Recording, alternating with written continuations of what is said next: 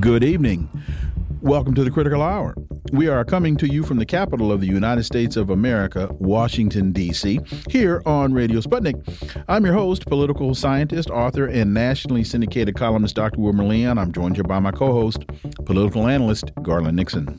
Thank you, Wilmer. For the next two hours, we will explore and analyze the salient news stories that are impacting the global village in which we live.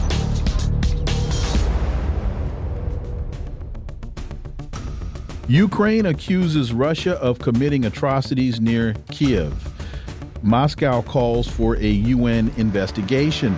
The New York Times published photos of the Azov battalion in the town shortly after the exit of Russian forces.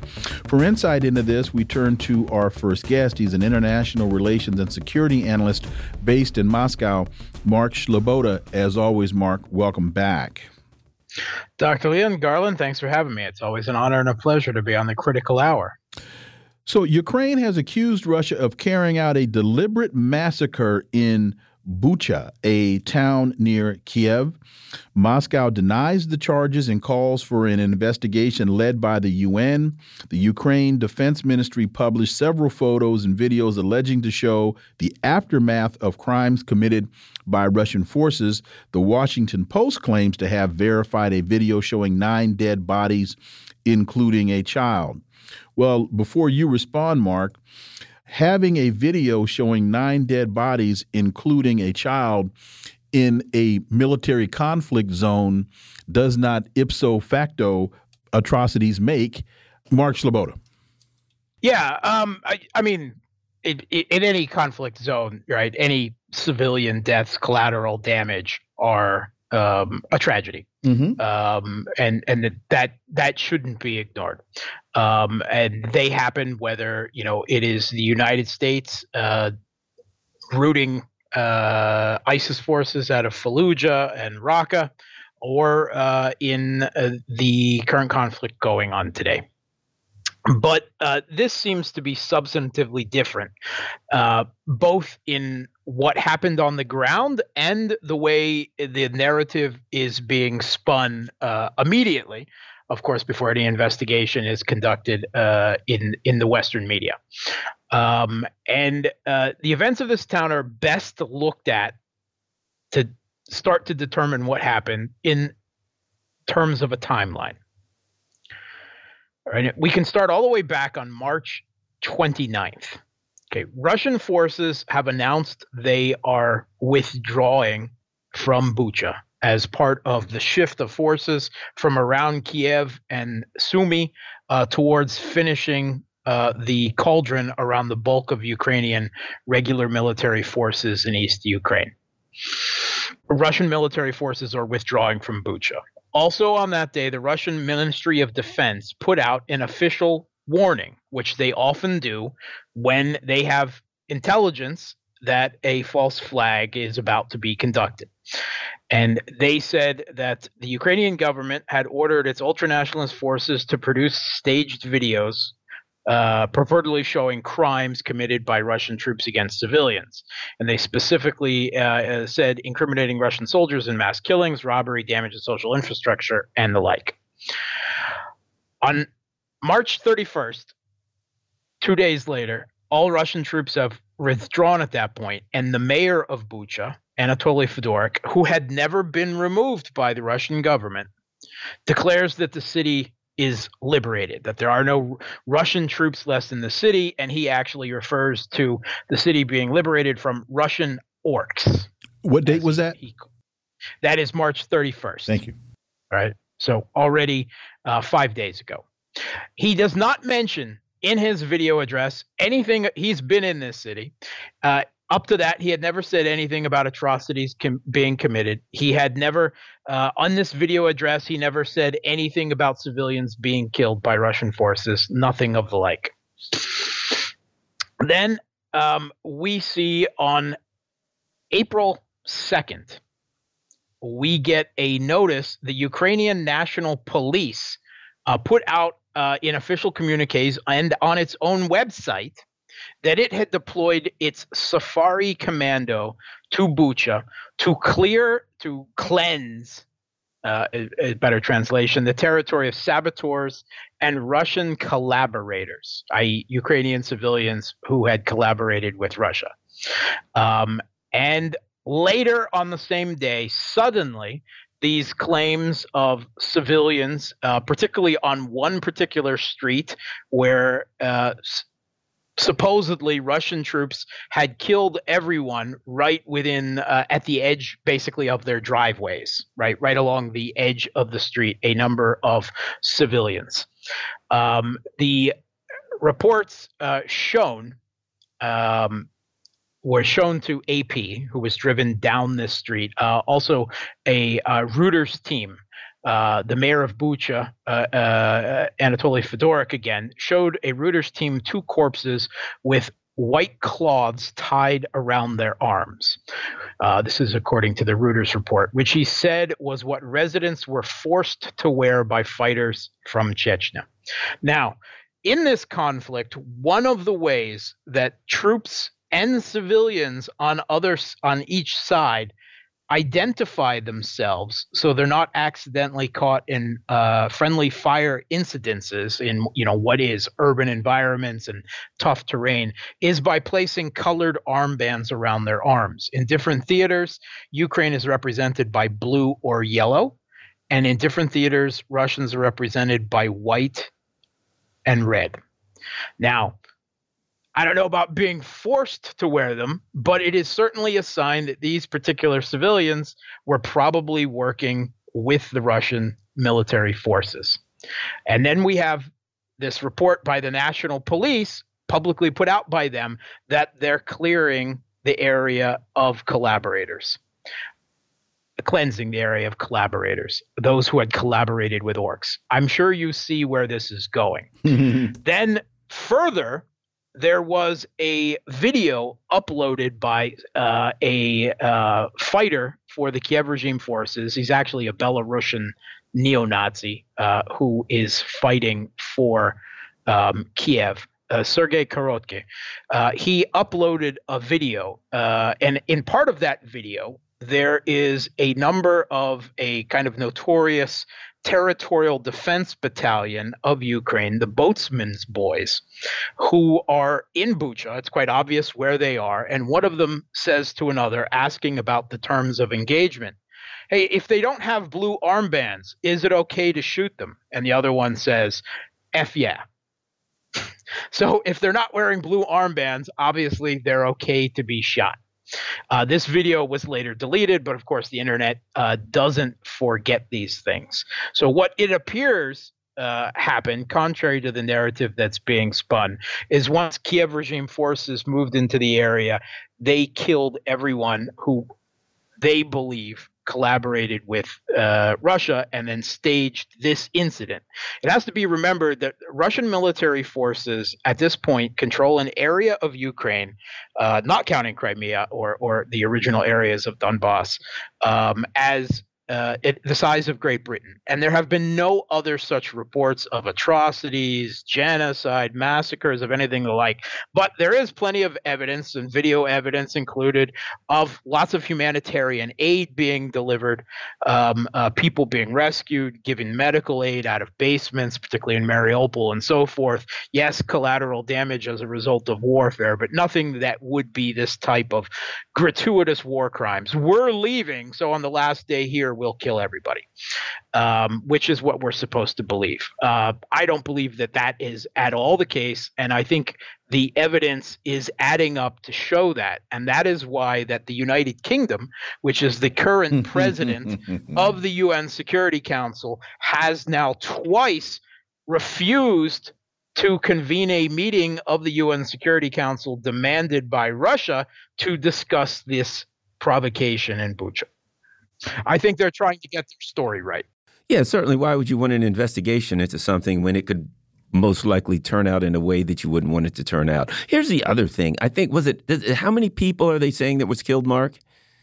Uh, some 400, 400, supposedly. I mean, not that many have been have been you know clearly videoed by uh, Western press or anything, but that's supposedly the 410, I believe. Yeah, yeah. Here's the thing about it: what we're to believe is that a Russia's completely losing, which isn't the battlefield doesn't show that, but what we're to believe is it it re reminds me so much of the Syrian weapons of mass destruction complaint. Uh, uh, you know, or, uh, uh, you know, the, the what was it, Duma, I believe where uh, basically when a an army has nothing to gain from a particular act, nothing, nothing uh, militarily, nothing strategically. The only thing it could do is hurt them on an international public relations from an uh, uh international public relations perspective. And we're to believe that the Syrians then did a um, uh, the stupidest thing they could possibly do, and the only thing that would at that time draw the U.S. in quote um, formally. They were already there informally, and an investigation later on. I mean, and and and, and people later on demonstrated that the investigation was was was crooked. But now we're to believe that the thing that the Russians could do to really screw themselves over, that they sat and scratched their head and said, well, things are going okay. What could we possibly do to really make ourselves look bad? That's it. So, Cui Bono or Sonny Bono or something, but Bono, Bono, I don't know, whatever. What are your thoughts on the old question when it comes to investigations of who benefits? See, when you're asking questions like that, Garland, you're thinking of things like logic and strategy and a professional military, right? Um, and and that's your problem. And this was revealed by the mayor of Bucha, Anatoly Fedoruk, when commenting on this. Uh, he hadn't commented on any atrocities before, and he had never been removed from office, but they suddenly found them uh, late on April 2nd. And he said that, you know, the Russian troops are orcs. And that explains it. They're monsters. They're all monsters. That's why they would do this. It has nothing to do with logic and strategy. This is the logic that has to be presented a, a complete demonization. Um, despite the fact that we have plenty of reports from the Ukrainian media in Kiev about their own uh, intelligence forces, the SBU, and right far right battalions summarily executing officials on the street, including the, one of their first peace negotiators mm-hmm. and a former deputy director of the SBU, for being traitors. They literally shot them down on the street. One it, w- once there was plenty of witnesses, it was reported and actually extolled, and the other one, video evidence was presented. It was never contested by. I mean, it, it clearly happened. Uh, the Ukrainian press reported about it in good terms. They were traitors they deserve to be shot the way they were in the street. And the Western media never reported that it happened because it doesn't fit the narrative that they're trying to sell about this regime. And you know, uh, suddenly, you know, after Russian forces withdrew from Bucha and the Ukrainian police announced a cleansing operation against collaborators, then suddenly, several days later, uh, these uh, large number of dead civilians shows up. It stinks. I think I, I, have not seen. I mean, we've heard about, you know, the Snake Island uh, martyrdom hoax. We've heard about the ghost of Kiev that shot down a thousand planes. We've heard about the fake bombings of Baba Yar, of Chernobyl, of this maternity hospital hoax uh, that has been exposed from the woman herself was in the video. Uh, and now we have this. Um, and it is all really cynical disinformation. But this is the first time that it appears likely that it was the regime in Kiev killing its own citizens who it views as traitors or who its forces on the streets of Bucha view as traitors, and then trying to present it as if it uh, was some atrocity by Russia. It is it is the most cynical and evil thing. And when you see that uh, Western media uncritically just repeating this stenography wise, and Western governments immediately leaping on it. The amount of cynicism involved is stunning. We have just about 45 seconds. I also wonder if, in fact, Russia were involved in this atrocity, why would, uh, I guess it was Sergei Lavrov, demand a twice a UN investigation by the Security Council into this? So I'm going to rob the bank, then I'm going to beg the FBI to please come in and investigate who robbed the bank. That to me doesn't make sense. We got about 30 seconds. Uh, because orcs. That's why, because Lavrov is a Russian. I mean, that is the only log, you know, the logical explanation. You could say it's some attempt at distraction or something like that, but clearly it points to, I mean, the warnings beforehand by the Russian Ministry of Defense, this afterwards, that Russia is the one who has been trying to draw, uh, draw attention to it and wants an actual impartial UN investigation, uh, not something that is continued to be some stage theater arranged by uh, Kiev's own uh, military and police forces. Mark Sleboda, as always, thank you so much for your time. Greatly, greatly appreciate that analysis, and we look forward to having you back. Thanks for having me. You're listening to the Critical Hour on Radio Sputnik. I'm Wilmer Leon, joined here by my co host, Garland Nixon. There's more on the other side. Stay tuned.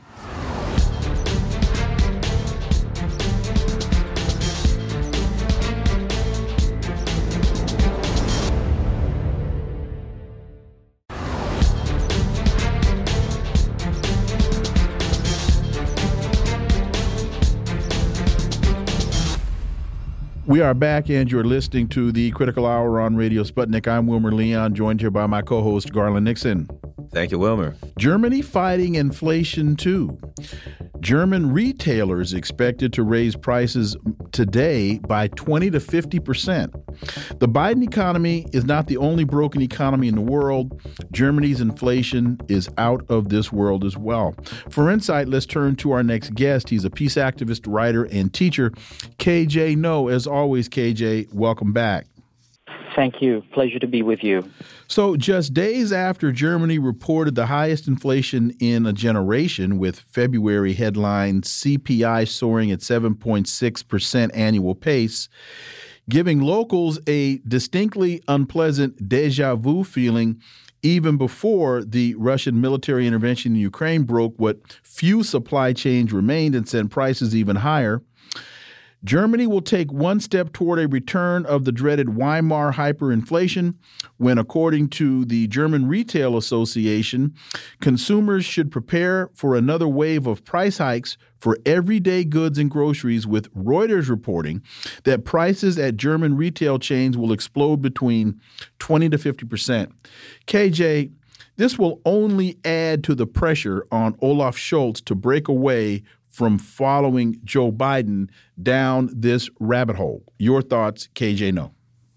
Absolutely. And we'll see if he's able to, you know, chart an independent path. Clearly what he's doing is damaging Germany, damaging the German economy. Uh, he's literally conscripting the wallets of the German consumer in order to fight uh, Joe Biden's, you know, uh, contestation with Russia.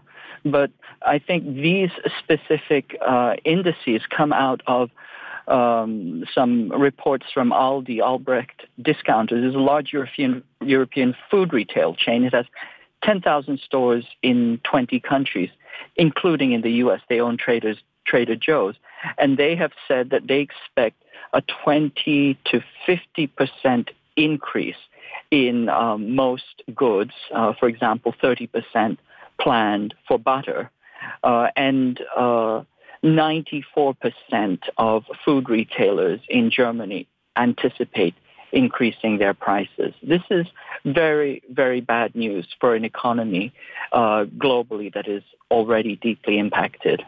You know, KJ, I have a, a, feeling that pretty soon the the the, the people in, Ger in uh, Germany are going to be saying about Olaf Scholz, "For God's sake, this man cannot remain in power." I think that's going to be that's going to be that's what they're going to be saying there. They're going to be quoting, uh, quoting Joe, Joe, Biden. Joe, Joe, Biden. But here are my thoughts. You know, the U.S. Uh, and as we talked about it, you know, this is part of the plan. They're going to do away with Russia first, and then boom, they're going for China. I'm starting to feel they ain't getting past this uh, particular hurdle. In that, the biggest problem for an empire or any country is internal uprisings.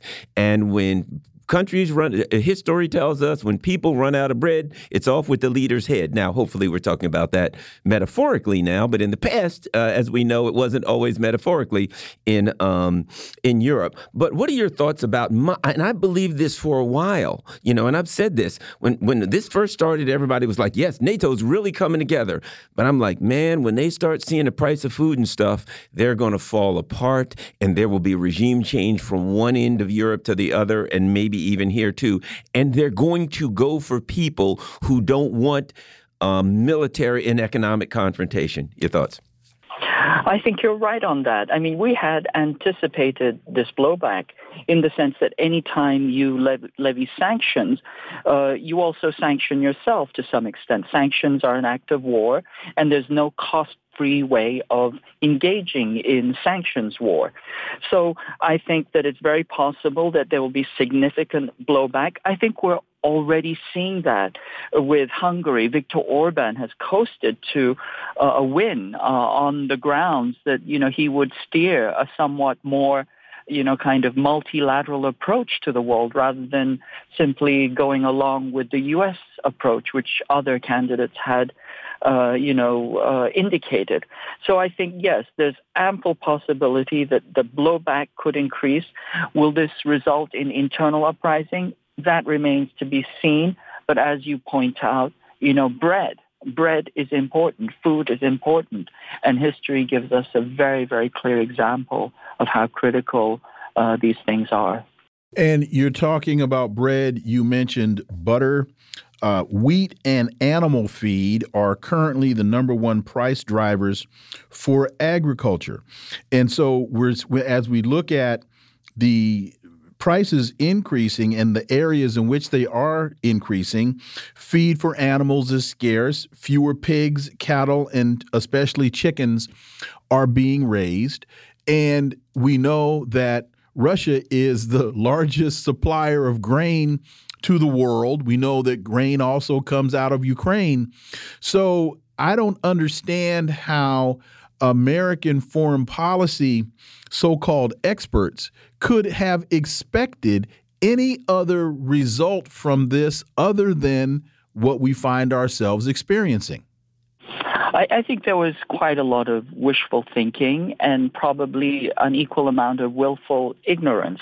But yes, absolutely. Russia is incredibly important to the food supply chain, not simply grain and animal feed, but also fertilizer, not to mention what we've already mentioned in terms of metals, inert gases, and fuel. These are critical pieces of the global economy, and you cannot tamper with that without creating massive ripple effects, which is what we're seeing. So did the foreign policy experts think this through? It's possible. Uh, are they uh, simply, you know, um, indifferent? That's also possible. But I also note that this was done very, very rapidly, and I think, uh, you know, and recklessly. Uh, yeah, absolutely, absolutely, yes, correct. Well, and and and and, and I think it was, and from the thing from what I'm seeing, to be quite frank, it appears to me that they didn't think it through because I mean, immediately after uh, instituting the sanctions and oil prices went up, there um, the U.S. is running sending their diplomats around the world to try to get oil from Iran or Venezuela or wherever they can.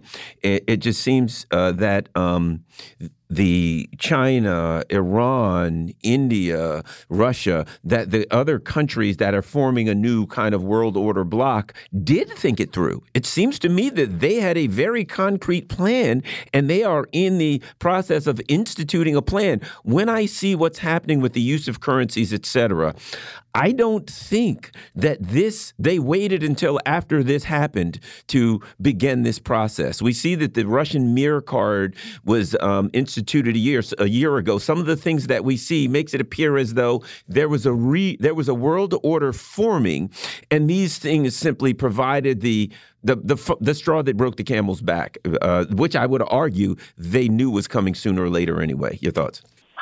I, I, think you're right on that. I certainly, I think the Russians, possibly the Chinese, other countries, other BRICS countries, anticipated, and I think they've been anticipating this for a long time, that the U.S. global system, the U.S. financial system, is no longer reliable, and that they have to create alternative channels and systems. We saw that rapidly implemented uh, after Russia was sanctioned. We're also starting to see a global split in financial systems and a, a shift towards de-dollarization in general. Some of these swaps had been set up already. China has set up swaps uh, currency swaps to bypass the dollar. It's been doing this for years right now. So it's just a matter of pulling the trigger as necessary. So certainly we can see that they didn't think it through. There's much more deeper strategic long-term thinking going on in the global south, certainly in China and Russia.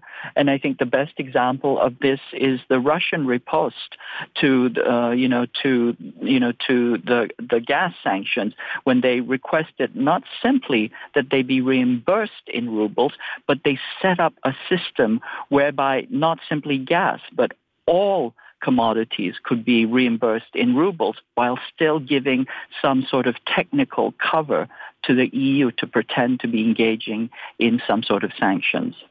And to your point, KJ, knowing how or having having some level of understanding of the level of planning, particularly contingency planning, that the Chinese government engages in, understanding the level of planning, out year planning that the Russian government engages in.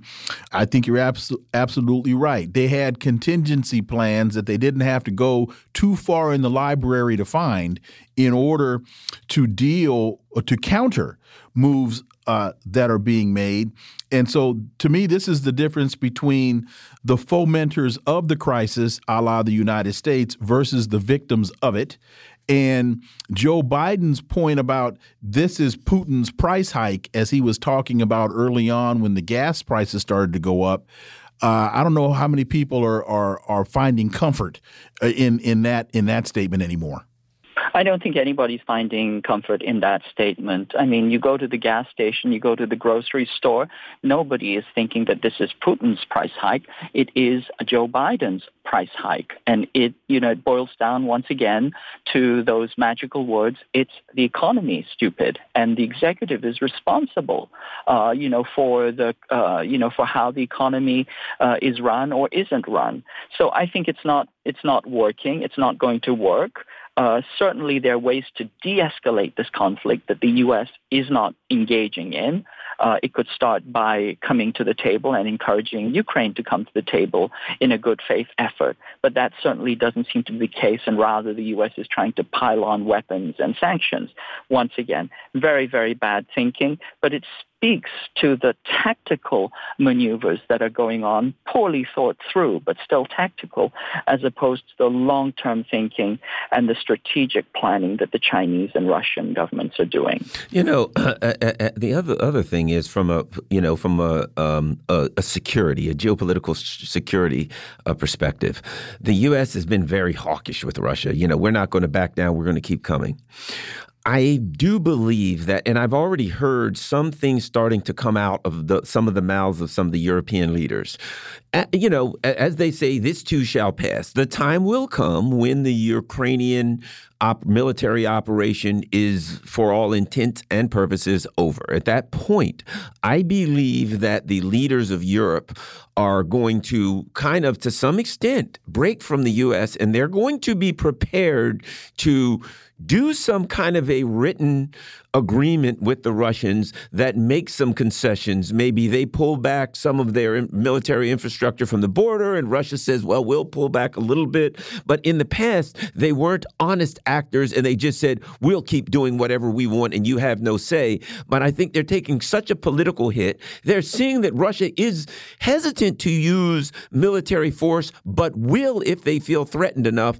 I think we're going to see some honest discussions in Europe and a real um, uh, uh, move towards a, a realistic um, security agreement with Russia on their border? I think that's very possible. Certainly, I think in the capitals of Western Europe, I think that will be uh, the case. Uh, I think Eastern Europe will have, you know, um, parties in different camps, although Hungary has already shown itself to be more accommodating. I, I hate to cut it, but I'll, I'll ask you one, one, one thing about that. Here's where they're going to have their problems.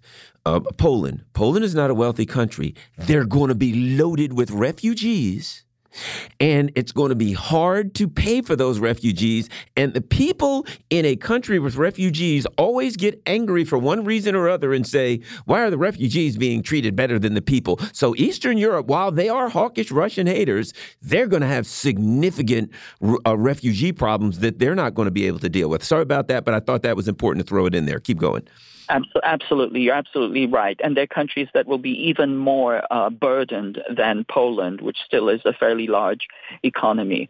So yes, I think there will be a, a time when uh, the Europe will come around. Either that or it will fragment. It will fragment even more than it has already fragmented.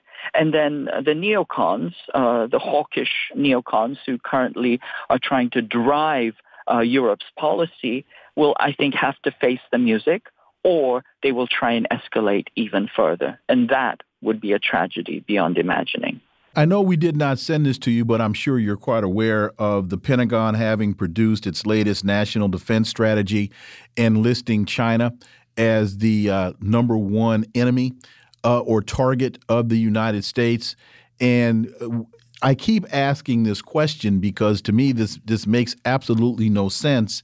China is is a competitor from an economic perspective, uh, has not presented itself as a military threat, but the United States seems to only be able to find military solutions to economic problems. Absolutely. Yeah. So, you know, when you have a, a hammer, everything looks like a nail. China is no, in no sense is it any kind of threat to the United States, except in the sense that it's outcompeting the U.S. on the economic uh, front. And that is by doing it in ways that the U.S. says would lead immediately to China's demise. So something's wrong there. But fundamentally, it poses an ideological threat. It's the threat of a good example. It's the threat of an alternative system, which the mm-hmm. neocons, the ruling elite, cannot tolerate. And that's why they still have their sights focused on China. I think the problem is they were really pushing for their um, their coalition, and they were going to drag NATO into Asia. And I think NATO is losing its taste for confrontation, and it ain't going to be so easy to drag NATO into Asia as it was before. KJ. I agree with you. And they're also trying to constitute the Quad as another uh, Asian NATO. And that is also uh, falling apart. You know, the three-legged dog is not able to run, hunt, or threaten because of India's defection from the Quad. And it seems as though right now that President Putin is playing his cards, playing his cards well, and particularly as it relates to the stability of or instability of NATO. I think he's playing his cards close to the chest, but yes, whatever cards he has, he seems to be playing very well. So we have to be very, very, um, you know, discerning about uh, statements from the MSM that seem to indicate otherwise. Because uh, we have just about a minute left. One of the things that was being stated early on in the game by President Biden was you got to shut down Nord Stream 2 because you can't allow Russia to dominate the to use natural gas and oil as a political weapon and that's exactly what the United States is doing 30 seconds Absolutely. The US is doing that and not only doing not only doing that but doing that to the detriment of the EU and Germany. And they are wise to that. And the leaders, despite how much they would like to pay lip service to the United States, are still accountable to their own people. KJ Noh. as always, thank you so much for your time. You gave us extra time today. We really appreciate it. And we look forward to having you back. Thank you. Always a pleasure. Folks, you're listening to the Critical Hour on Radio Sputnik. I'm Wilmer Leon. I'm joined here by my co host, Garland Nixon. There's more on the other side. Stay tuned.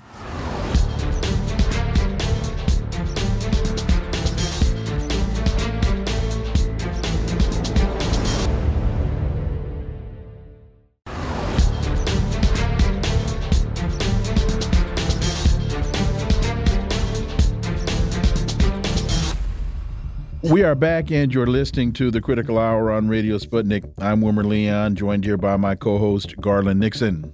Thank you, Wilmer. Mideast Discourse reports Pakistan Prime Minister Imran Khan saved from a U.S. planned regime change. The Prime Minister of Pakistan will remain in office after the no confidence motion to be voted on was rejected. What are we to make of this? Well, for insight, let's turn to our next guest. He's a political analyst, producer, and media consultant based in uh, Beirut, Lebanon. Laith Marouf, as always, Laith, Welcome back. Amazing to be with you guys.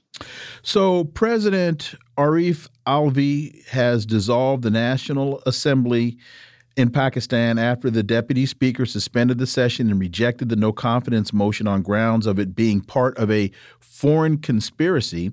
And Khan has asked his nation to prepare for elections. Khan has claimed that the U.S. threatened him and is seeking to oust him from office as he faced a no confidence vote in the Pakistan National Assembly. Yesterday, he told the crowd at a rally in his support that a foreign country was conspiring against him and his political opponents working at its behest. He claimed foreign funds in the hands of his political enemies were trying to topple his government to take control of the foreign policy of Pakistan. And then he went on to mention the name of Donald Lu, the top American official dealing with South Asia in the State Department, as the person involved in the foreign conspiracy to topple his government. Laith Marouf, this is a very serious uh, allegation levied by Prime Minister of Pakistan, Imran Khan. Oh yeah, and it seems like it. This story has been developing very rapidly, and it is indicating, uh, you know, the tectonic shifts that we see globally in terms of international power balances.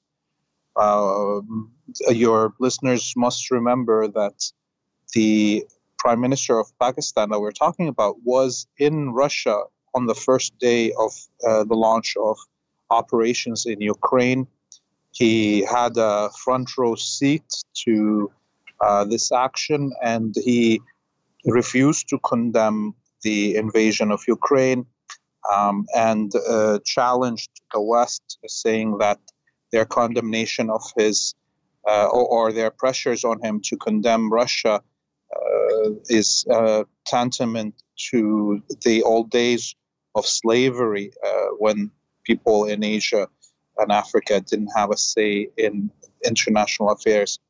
Um, so to see how fast it developed in terms of first the opposition parties and some of the members of the party of uh, Imran Khan being, uh, you know, strong armed into attempting a what clearly could have been a coup in terms of a motion of uh, non-confidence and uh, collapse of the government, and the response that of Imran Khan and the president uh, with him, and the Speaker of the House, uh, all of them rejecting this motion shutting down the parliament and now calling for an election within 90 days, um, it, it's clear that uh, the move that the Americans attempted has failed.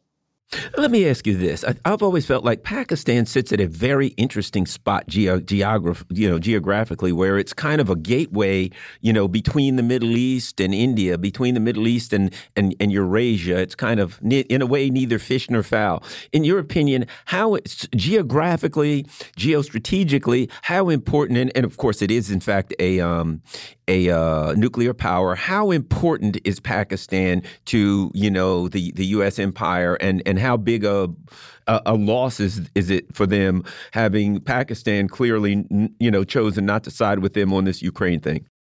I mean, it's a huge loss uh, because you know originally the United States was counting on um, uh, both India and Pakistan to balance China and Iran in the Asian uh, battlefield. And as we see, not only did Pakistan refuse to condemn, but also India is refusing to condemn. So, what country of, of actual weight uh, does the United States have uh, on its side in Asia? It seems like none. And so we're seeing, uh, you know, China reapproaching India to try to solve all their border disputes. Uh, uh, we see right now China uh, approaching uh, Pakistan and Afghanistan to um, connect the Road and Belt initiative through Afghanistan.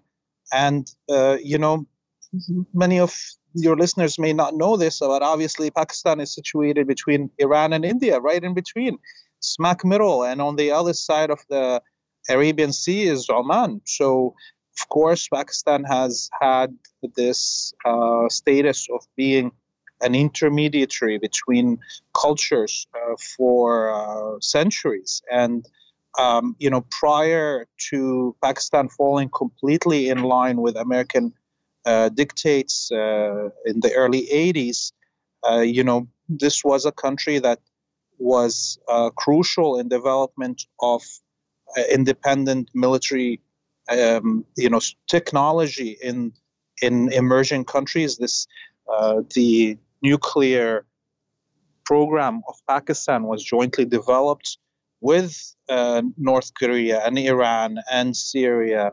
And this is now we see finally if Pakistan actually exits American sphere of influence, that may be a the first Muslim state that has a nuclear weapon that is not an American lackey. It's interesting uh, understanding the history and the and the tensions between India and Pakistan that the two of them are on the same side of this issue. There's a, a piece U.S. coup failure in Pakistan's a sign of empire's days as hegemon are over. An American political analyst and journalist says the U.S. coup failure against the government of Pakistani Prime Minister Imran Khan is a sign that empire's days as hegemon are over. Your thoughts about Pakistan and India being on the same side of this issue and then also adding to that, the Pentagon, in its national defense strategy, has listed China as the as America's number one enemy. And so to me, with that then with that declaration, that to me will draw in India, draw in Pakistan and other countries into tensions and future conflicts with the United States. Yeah, I mean, look, uh, India, no matter how much uh, the United States courted India, um, specifically with Hindu nationalism and uh, President Modi, um, you know, it's backfiring now because they created, uh, similarly in Brazil, I mean, Bolsonaro is was a darling of the American empire, and here he is you know he, he's a even a Nazi supporter, Bolsonaro, and he's standing against the United States uh, in on the side of Russia. So what does this mean? On the one hand, all this attempt to create these strong men uh, that can you know back nationalism, even in in Europe, uh, Orban in Hungary. This is another. Uh, darling of, of the empire uh, standing against this position because they created these strong men um, and filled their heads to the point where they think, especially at this moment where they see Russia and China and Iran and others uh, taking uh, positions that are uh, drastic, they're you know finding their own courage to do the same.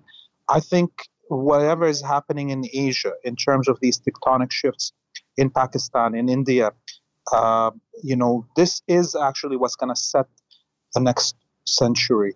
Uh, the events uh, that are happening in Asia around this. Uh, if, if all these problems get solved between Pakistan, India, and China, uh, is game over for the Western imperial order. Uh, you know, this is why you see them also right now trying to um, instigate some instability in the Central Asian countries, you know, Kyrgyzstan and Tajikistan and uh, Turkmenistan. And this will continue. But I think as we see the United States uh, failing, even in a country that it controlled for decades, like Pakistan, to have its uh, way, I think we should uh, then expect it not to be able to do that in countries that are completely out of its sphere of influence. Press TV has an article U.S. coup failure in Pakistan, a sign that empire's days as hegemon are over. Let me give you a couple of uh, some countries. Venezuela, Juan Guaido. Um, the U.S. has been trying to push regime change there. Not much luck. Bolivia, they actually were able to get regime change now. The people took the country back, and the um, puppet Janine Áñez that they put in charge is now on trial. Uh, Kazakhstan, that was thwarted by Russia recently. Belarus, they attempted to overthrow the government, thwarted by Russia. Syria, they attempted to overthrow the government, thwarted by Russia. Number one, I see why they're so mad at Russia. But, but number two, your thoughts, it seems like not just today, if you look at the last few years, you can see the empire's ability to overthrow governments and control governments have been spiraling down. And when you start looking at those words, you, you start seeing that Russia was a big big part of using its diplomatic force mostly to thwart those, and eventually it got to the point where they used military force. Your thoughts on the whole thing? Yes, and all of this started, of course, in Libya, and, and we must remember the comments of President Putin. He said that if he was president at the time of Russia, at the time he wasn't, uh, President Medvedev at the time was in power, that uh, the uh, killing of uh, Gaddafi and the invasion of NATO of Libya wouldn't have happened. So I think we're at a stage now that uh, the United States and its uh, lackeys, its vassals in Europe, have uh, no choice but either to accept a multipolar world or go to a nuclear holocaust for all of humanity. And I am hoping, you know, the people in the United States people uh, living in uh, Europe and Canada and such will realize where their uh, elite are dragging them and taking them. This is not going to be uh, good for anybody, whatever the, the, Americans and the West are trying to do. We can see now the uh, inflation in Europe uh, reaching historical levels. The prices of you know, grocery in most markets in Germany are now between 40 to 100 percent higher, uh, and the uh, Russia is trying to mitigate this specifically to peoples in Africa and Asia and Latin America, where it is right now selling, uh, offering to sell wheat and uh, other essentials like cooking oils at below market prices at pre-war uh, uh, prices, and only for those because the Europeans are not understanding, um, you know, uh, how to behave in a way that is uh, equitable to all of humanity. If they want to uh, sanction Russia, they will be starving. But the rest of us, luckily, because Russia is thinking about the rest of humanity, we will not starve. Uh, quickly, because we just have about a minute and a half, and we're going to be talking about the inflation in Europe in, an, in another segment. But with that, it seems as though that's a added pressure that the Biden administration was not anticipating. And with these parliamentary style governments in the EU, I think it's going to be harder and harder over time for Biden to hold his coalition together. Oh yeah, oh yeah. I mean, look, uh, we just had this election in Hungary, and, and of course the Americans and the Europeans were hoping to topple Orban and bring in somebody that will be pro NATO uh, invasion or, or war strategy. And that uh, w- what just happened as an indicator, it shows that he won more seats in and you know throughout his history. So we should be expecting in the rest of Europe as the prices start going up, as people start not able to heat their homes or uh, cool their homes as the summer starts right now they, you know, more and more demonstrations will begin to develop in Europe, and as elections roll out, that these states will be destabilized, and they will have nobody to blame but themselves. And uh, I think, um, you know, we should be all hoping, at least, that uh, these destabilizations that will happen in Europe will lead to uh, more sovereign uh, leaders in these countries that are not uh, lackeys of the United States. Laith Marouf, as always, thank you so much for your time. Greatly, greatly appreciate that analysis, and we look forward to having you back. You have a great evening. You too. Thank you. Folks, you're listening to the Critical Hour here on Radio Sputnik. I'm Wilmer Lee, and I'm joined here by my co host, Garland Nixon. There's more on the other side. Stay tuned.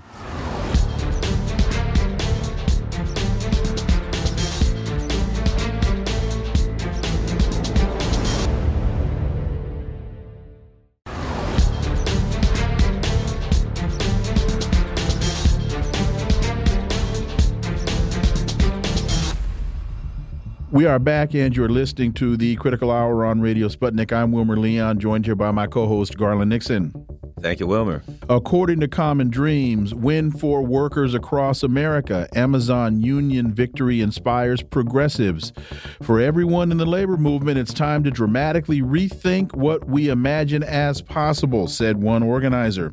How significant of a victory is this? Well, let's turn to our next guest. He's a former Amazon employee and current Amazon union organizer and one of the leaders of the Staten Island movement, Chris Smalls. Chris, welcome back. Hey, thank you for having me. So, congratulations on your victory. Explain to the audience what this means for labor going forward. Uh, this is monumental, you know, um, catalyst of a revolution for Amazon workers. You know, just like uh, we've been seeing with the Starbucks workers. We're hoping what we uh, done in New York is going to spread across the country you know, and uh, it, it seems like that's going to be the case. You know, we got workers reaching out um, from different parts of the country, even di- different parts of the world, that want to start unionizing their facilities. So it's been, you know, great to share this experience with everybody. You know, do you feel like this is part? We've seen this um, with Starbucks, and do you feel like this is part of a pushback against basically this unfair system that we have to workers, uh, like a, a bigger kind of pushback starting to happen? Yeah, of course, absolutely. You know, I think workers are realizing their values a lot more, um, and workers are tired of being used and abused. You know, the pandemic really woke everybody up. Um, the labor movement been on the microscope along with the other movements uh, like so, social injustice and environmental. I think uh, people are starting to realize that quitting your job just puts you in another fire from another. So uh, unionizing is a way to improve your quality of life and you know, once again, that's what the ALU is the Amazon Labor Union is trying to represent up here in New York. Uh, talk about what it is that you have actually won in terms of, I think, job security, in terms of health care. Uh, and, and, and, other benefits. And in the context of Jeff, Jeff Bezos, the owner of Amazon, he's worth about 190 billion dollars. Yes, folks, billion with a B. He's worth 100 and almost 90 billion dollars. And here are the employees of his company still struggling for health care, still struggling for job security. Talk about what you won, Chris Smalls. Well, we won the right to negotiate. Um, that's what uh, union can provide. Uh, union can provide collective bargaining.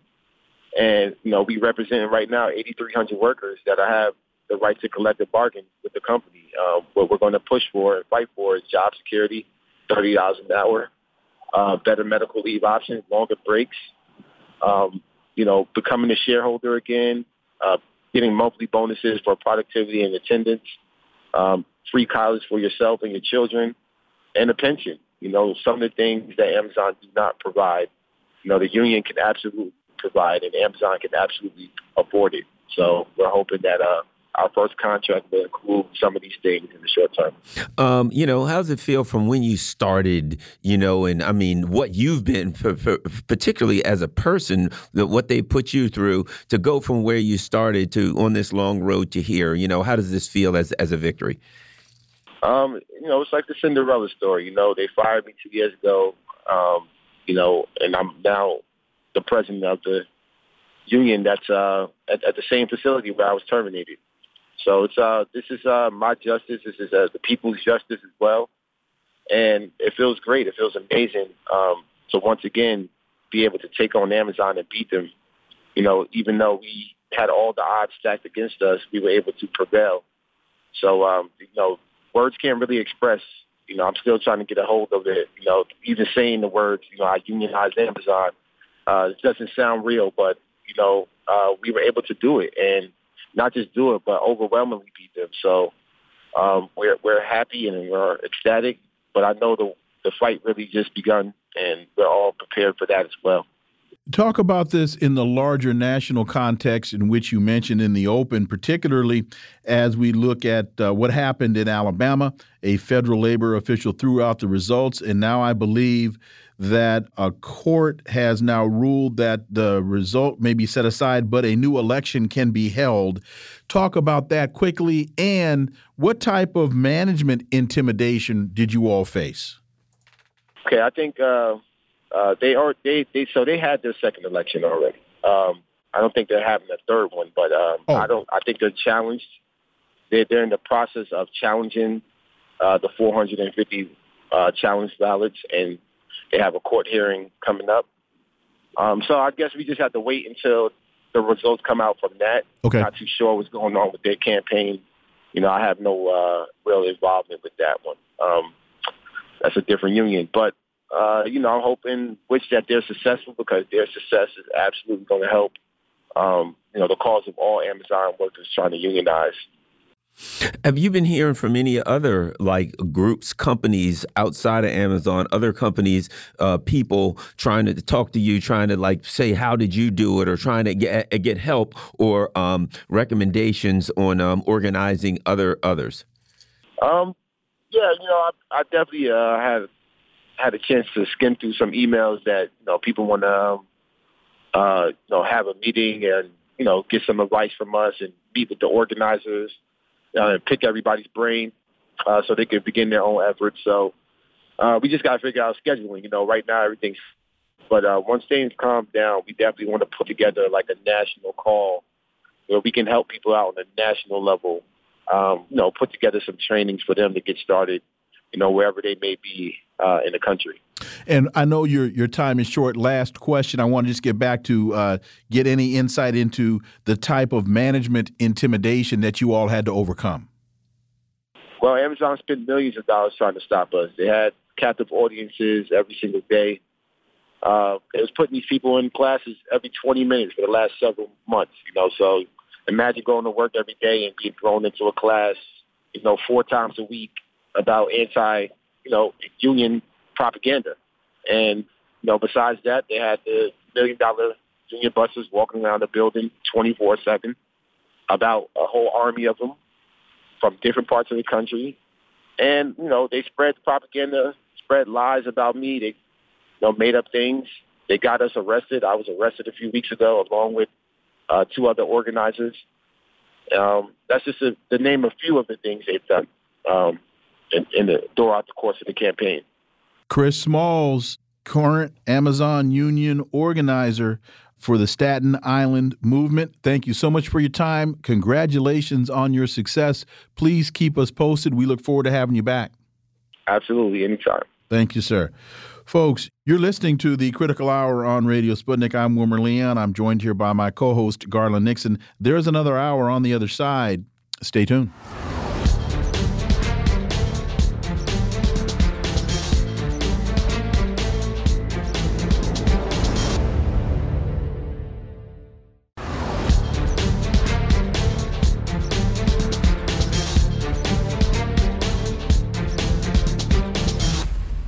We are back, and you're listening to the Critical Hour on Radio Sputnik.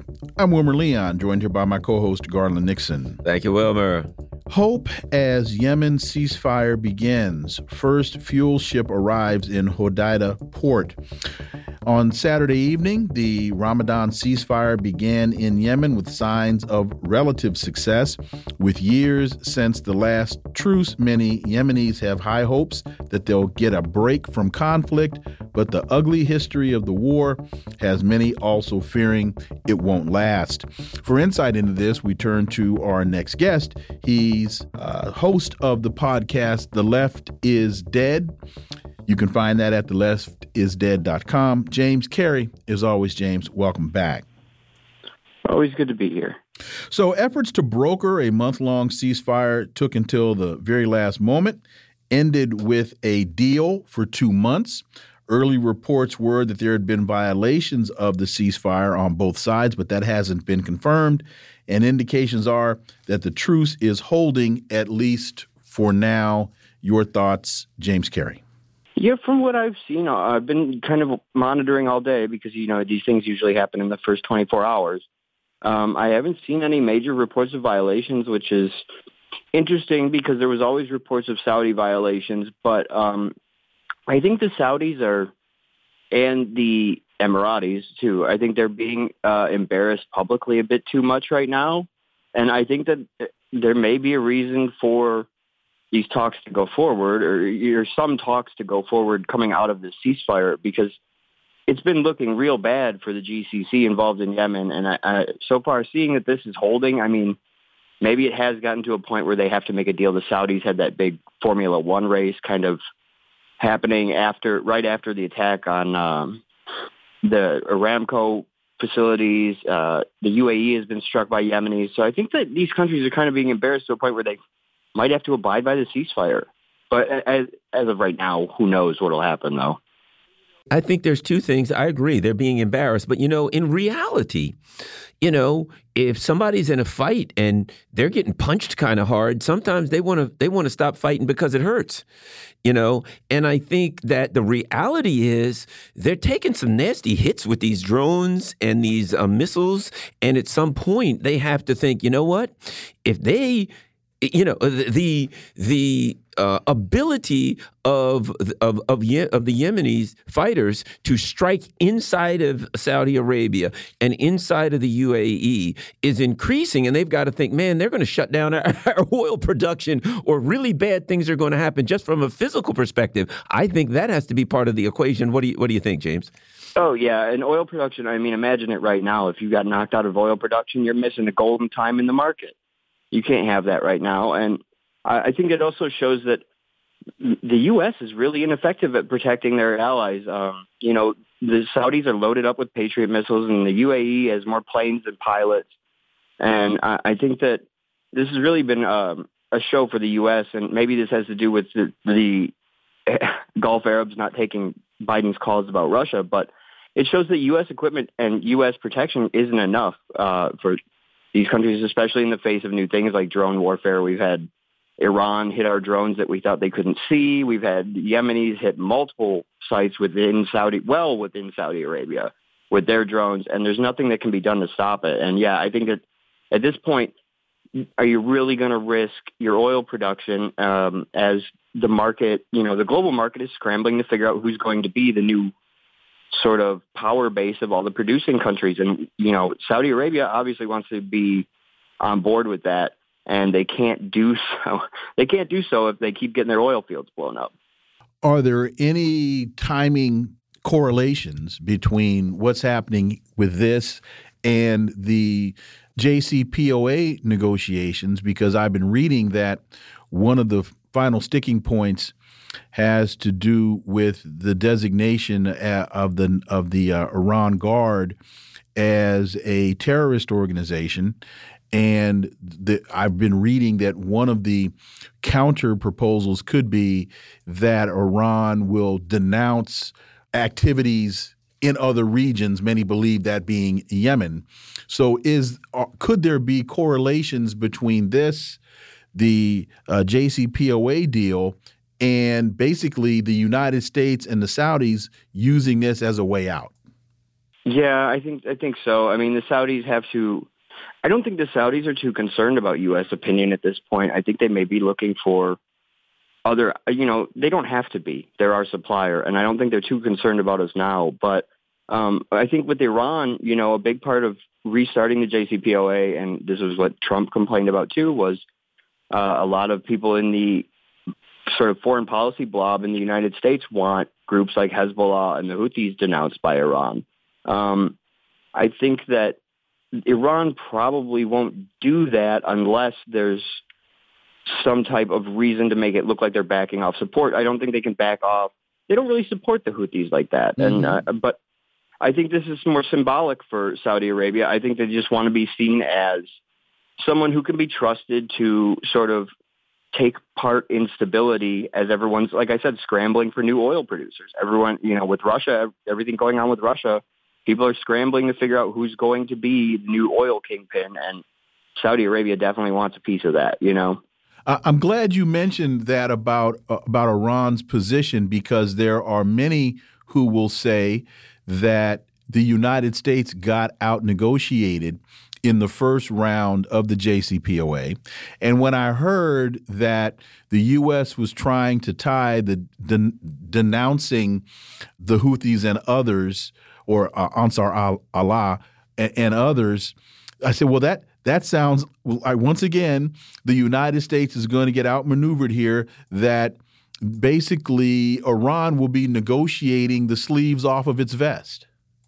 Yeah, I, I don't think that, you know, this has been just a complaint that um, the neocons, sort of the foreign policy establishment, has had is Iran's foreign influence, and that they thought that was the bad, the bad deal in the first negotiations. But Iran has no reason, and there's no motivation for Iran to just suddenly not become this regional power. And honestly, if you open them back up to the world, why wouldn't they be an even bigger regional power? So I think the U.S. is probably making a demand that just can't be met. I mean, could you really picture a world where Iran denounces Hezbollah or something like that? Because I couldn't, you know, and I mm-hmm. think that the U.S. doesn't have much of a choice, though. It, it's the war with Russia and Ukraine has really put us in a poor negotiating position, and the Saudis probably see that as well. You know, they're not going to be able to call the shots as easy this time because we desperately need that oil. You know, the, another thing I think is this. I think that uh, because I have heard that the um, UAE's meeting with um, with uh, Bashar al-Assad from Syria. I heard when that happened. You know, we heard from our sources that um, he was there possibly to try to work on getting a deal with Yemen, and lo and behold, a few weeks later, there's the deal with Yemen. I also think that um, people looking that that the leaders in the in the uh, Middle East looking at this reordering economic economically of the world are seeing some opportunities with China and India. And, you know, China's, I think, buys 25% of the world's oil or something crazy like that. And so I think also maybe they want to get this war over. They want to get their house in order a little bit so they can look to take advantage. They may look at wanting to move their money out of the West if they're smart, and, and which I think they are. So what do you think about that? The reordering of the world causing these people to want to kind of get their get their house in order, shall we say, in, in this war so they can get going? I think so because I think you saw, um, you know, the original plan when it thought it was thought the U.S. was going to be in charge of reconstructing Syria. Nobody wanted to give any money. You know, nobody wanted to pitch in on that. Nobody wanted to actually do anything. And now you have the UAE dealing directly with Syria. You know, this is a big step because I think people are seeing that. You're seeing um, a lot of countries, you know, mo- the majority of countries have as their major trading partner China now. It's no longer the United States. And that's going to continue. And I think you saw the Saudis talk about using, um, not valuing oil trades in the dollar anymore with China. And uh, I think you see a lot of people doing that because there's this whole parallel economy being built up. And there's no reason, like I said, the U.S. can't provide you with security. They can't provide you with the guaranteed stability you can't be sure they're not going to just undermine you or rip up a deal they make with you anyway. You know, there's really nothing to trust about the United States. And I think that people are seeing China, as I always say, China will talk to whoever answers the phone. It doesn't matter who's president, what they're doing. You know, they don't involve themselves in internal affairs. And that's one thing the Arab countries would sure love is a country that doesn't concern itself with the, their internal affairs. What about the conditions of this uh, ceasefire? It's allowing 18 vessels carrying fuel into the port of Hodeida, two commercial flights a week from the Yemen capital to Jordan and Egypt. Uh, there are other uh, very would seem to be very fa favorable conditions to the uh, Yemenis. It seems that for that this is going to go on for two months. So really, what it's doing it, it, it's it's allowing Yemen an opportunity to rest up, to to eat up, to get to to to re uh, reorganize, and if the Saudis want to reconvene this fight in two months, they'll be fighting a stronger enemy than they've been fighting up to this point.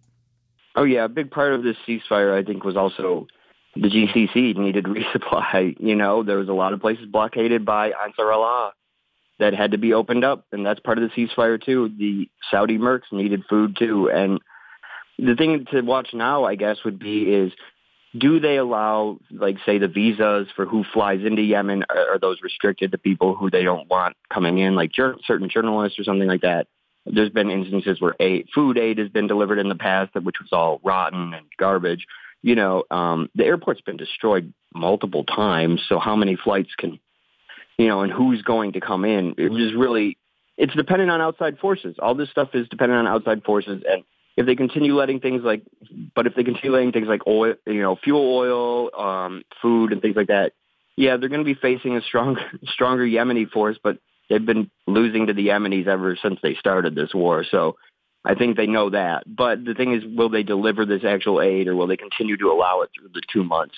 That'll have to be what's watched and the quality of what's delivered. Do you think the U.S. may get hands be hands off because of a little bit of embarrassment because they're going all out with you know the Russians are you know are doing horrible things and they're terrible in Ukraine and they're pros uh, prosecuting a war and that there are a number of people pointing to Yemen right now saying to the U.S. you know you're sounding kind of hypocritical with um, facilitating a war against the poorest people in the Middle East. Um, by the richest people in the Middle East, and you're saying that you know. Anyway, your thoughts? Yeah, definitely. I mean, people are not in the U.S. so much, but ab- abroad, obviously, people notice this. People say, "What's the difference between these U.S. bombs being dropped out of a Saudi jet or Russian bombs being dropped out of a Russian jet?" I guess the difference is that the Russians made them themselves, at least, right? they didn't have to get them from us. Um, so yeah, people are noticing the hypocrisy, and of course, there's hypocrisy everywhere. I mean, we do these to do this to all these countries. Ukraine itself is a lesson in hypocrisy. You know, we hype these people up to destroy themselves, and I feel sorry for them that that happened to them. But that's you know, the U.S.'s project is pretty much exposed everywhere across the globe at this point, especially under Trump and then now Biden. You know, it's been a really incompetent empire the last couple of years. We have just about a minute and a half left. Do you think, as a result of this ceasefire, that international pressure will increase on the United States and increase on the Saudis uh, and the Emiratis to? So we go from a two month to a six month ceasefire, and then you know we we finally find a way out of this thing. I I don't know. I can't ever. You know, it's hard to be sure of that with the Saudis. It's hard to say it'll hold.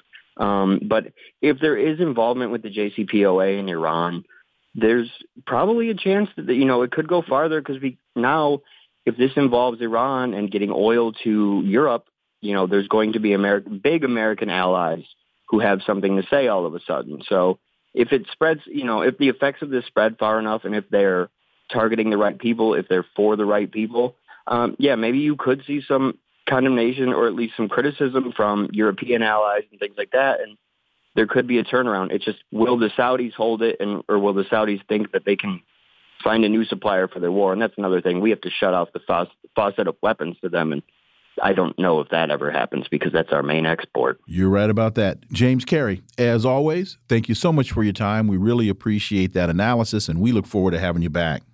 All right. Thank you. Thank you. Folks, you're listening to the Critical Hour here on Radio Sputnik. I'm Wilmer Leon, joined here by my co host, Garland Nixon. There's more on the other side. Stay tuned.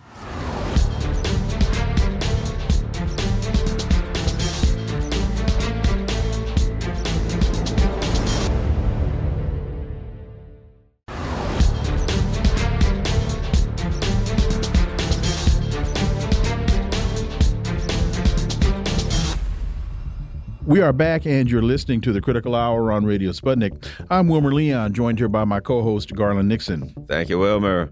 The New Arab reports Iran says agreement in Vienna nuclear talks close. Uh, their foreign minister, Hossein Amir Abdollahian, said on Sunday an agreement is close in paused negotiations to restore the 2015 nuclear deal between Tehran and world powers.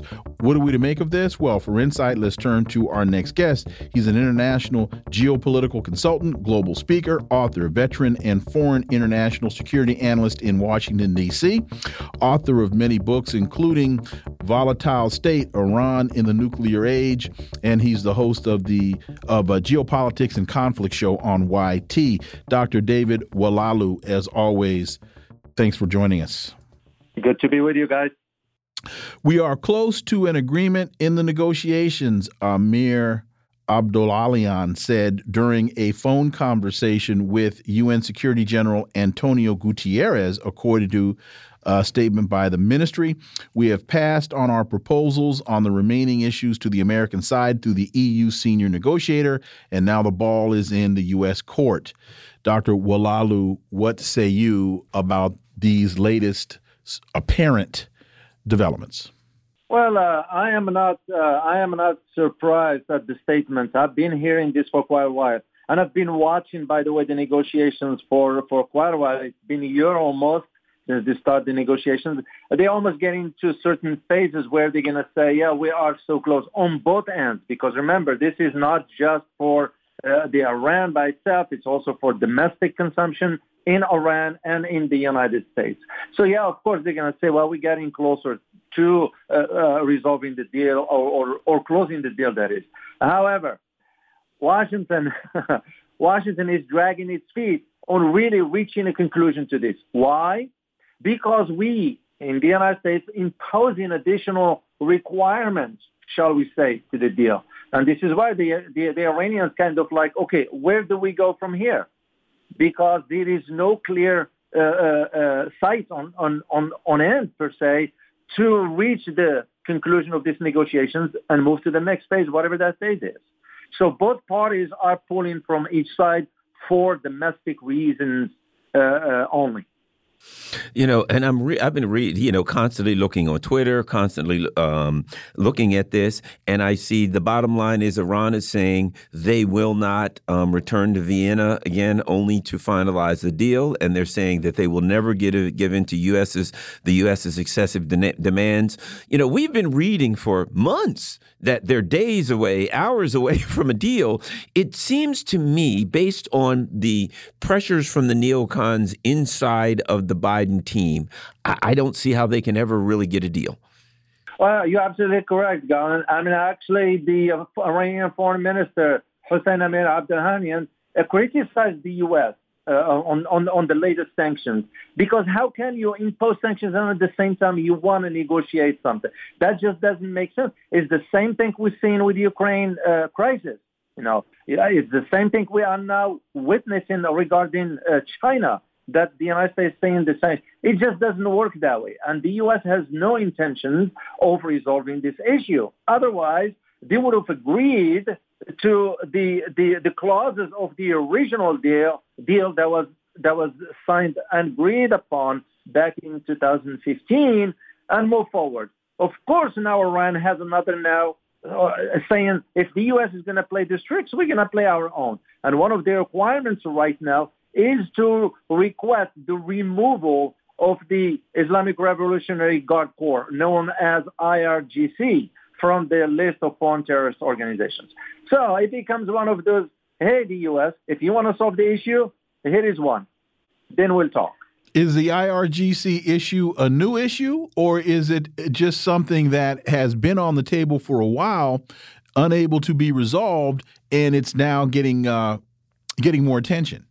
It's getting more attention. Basically, that's what it is. Because what is going to, what basically is doing to the American side is that Iran put the United States, basically put President, uh, President Biden in a very, very delicate, awkward political positions here domestically at home. Because the question is going to become now uh, the challenge with a renewal of a nuclear deal. Is there a political cost of securing the deal higher than the cost of letting it die? This is where the problem is going to be. Mm-hmm. Because any deal is going to have to go, as you know, it has to go through the Senate, in our Senate. And that's another political fiasco altogether because they're going to say, no, we're not going to agree to that. Well, if they're going to say no, Iran's going to do what Iran's going to do is going to decide maybe it is time for us to get away from the NPT, non uh, uh, uh, sort of remove ourselves from the Non-Proliferation Treaty Agreement altogether, which means what? It means basically kicking out all the inspectors, okay? And Iran can enrich uranium at any level it wants. That is where the danger is.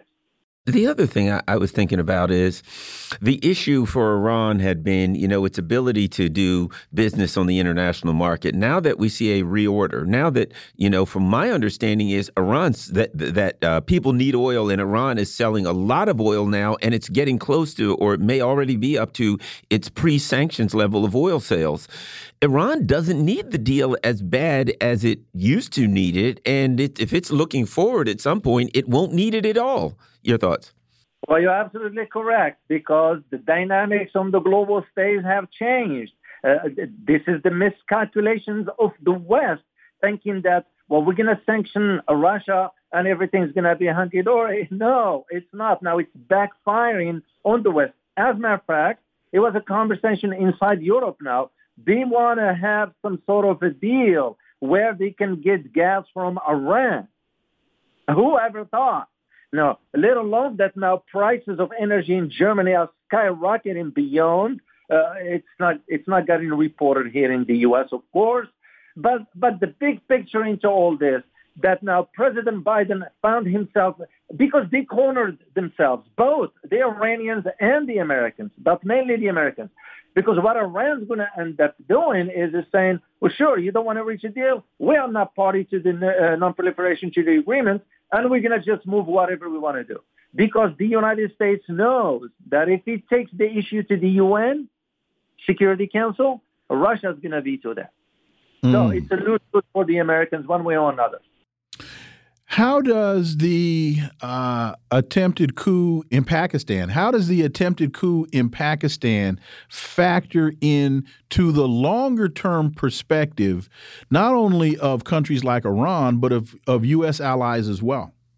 Well, that one has a, a much more geopolitical application to it, uh, security aspects of it, of course, but also you have to tie down to China's BRI, the Belt and Road Initiative why? Because Pakistan is a signatory to the BRI with China. Of course, China invested over almost $60 billion in, in rebuilding Baluchistan right now. And it's, it's a port city. It is very, very big and it's getting very development. As a matter of fact, uh, some, some research that I did on that found out that the port in Baluchistan would soon challenge the one in Dubai for the volume of the commodities transiting through there. So what happened basically with the, with Pakistan is that the uh, the U.S. was getting involved into some aspects of this through the uh, what his name is Donald Lu. He's the U.S. Mm-hmm. Assistant Secretary of State for South and Central Asia Affairs. Basically, when he stated that, well, the implications on Pakistan will be very, very serious if Imran Khan is not ousted. You don't say something like this. That's that's meddling into internal affairs of another country. And basically, yesterday the parliament in Pakistan rejected the no vote, uh, no confidence vote on Imran, which means he's still in his possession, but he has to call now new elections, which will be happening within the next 90 days. So basically, the, U- the U.S. wants to punish Pakistan for meeting with Russia. That's the bottom line. In the same way that we see, um, you know, Vladimir Putin's numbers are up to 83% now. When a country feels attacked, they tend to, you know, circle the wagons around the leader. I know Imran Khan did have some issues with support in Iran, but I mean, excuse me, in Pakistan, but now I'm seeing these gigantic crowds come out. Do you think the fact that it's getting out that the U.S. attempted coup, to coup the government is going to caused the people of Pakistan to prob- to likely um, give him more support than they would have had that not happened?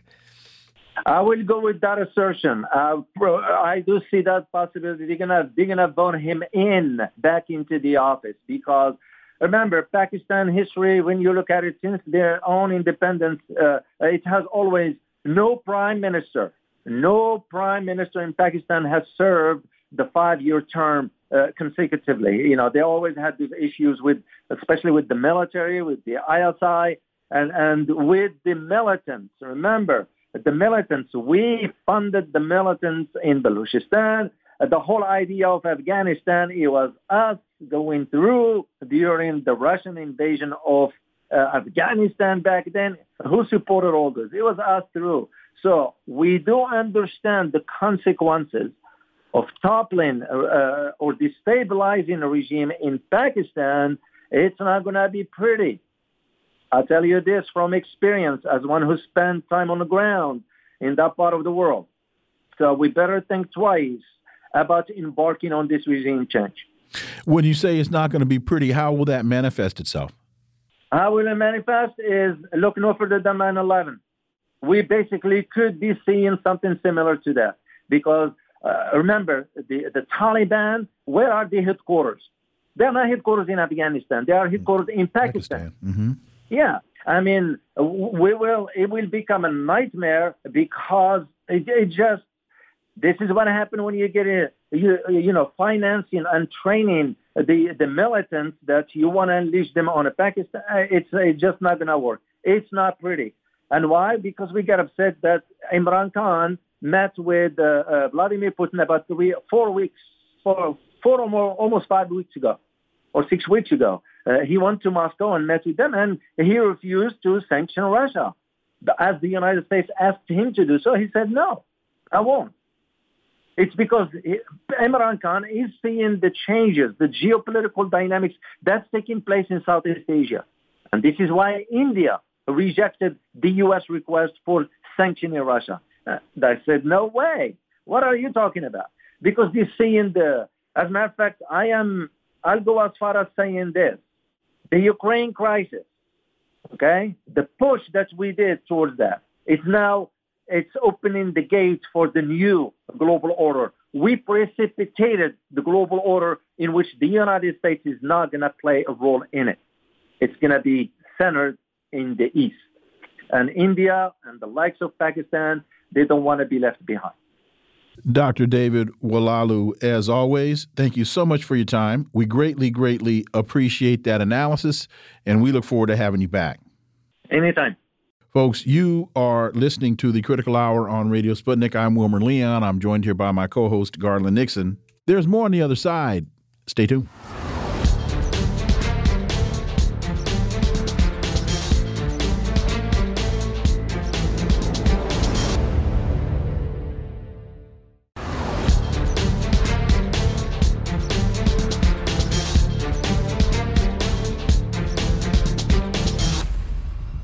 We are back, and you're listening to the Critical Hour on Radio Sputnik. I'm Wilmer Leon, joined here by my co host, Garland Nixon. Thank you, Wilmer. Caitlin Johnstone has a piece in Consortium News. The target is China. The Pentagon's current strategy document clearly identifies enemy number one, and it's not Russia. For insight into this, we turn to our next guest. He's a journalist, social activist, international business consultant, and chemical engineer, George Koo. As always, George, welcome back. Thank you for inviting me. Nice to be back. So, the Pentagon has produced its latest National Defense Strategy, the NDS, a report made every four years to provide the public and the government with a broad overview of the U.S. war machine's planning, posturing, developments, and areas of focus.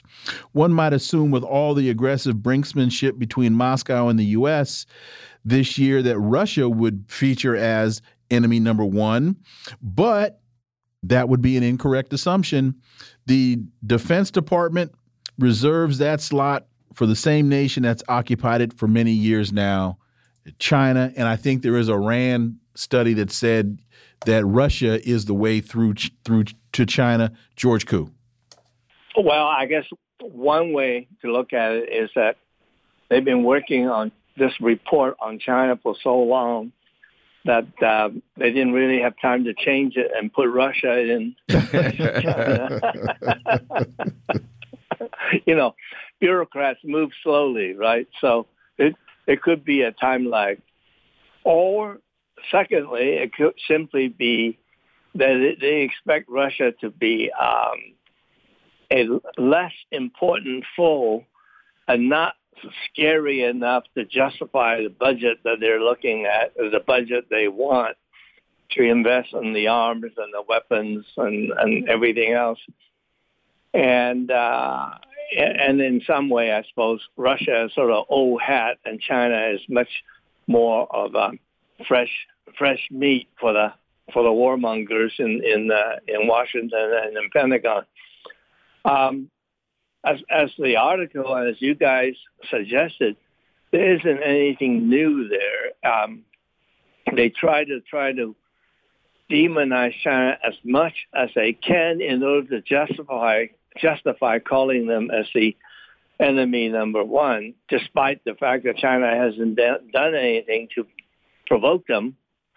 So uh, I guess that's that's the way it is. That's the way it stands right now. In fact, let me just quickly let me let me just quickly add to to your point. one of the things that gets overlooked by many in this country is that in a lot of, and we say this on the show all the time, in a lot of areas, 5G, for example, China reached out to the United States asking to help in the development to work cooperatively in the development of that technology, and the United States turned China down. And now, as a result of that, U.S. is getting its hind parts kicked on the technology side.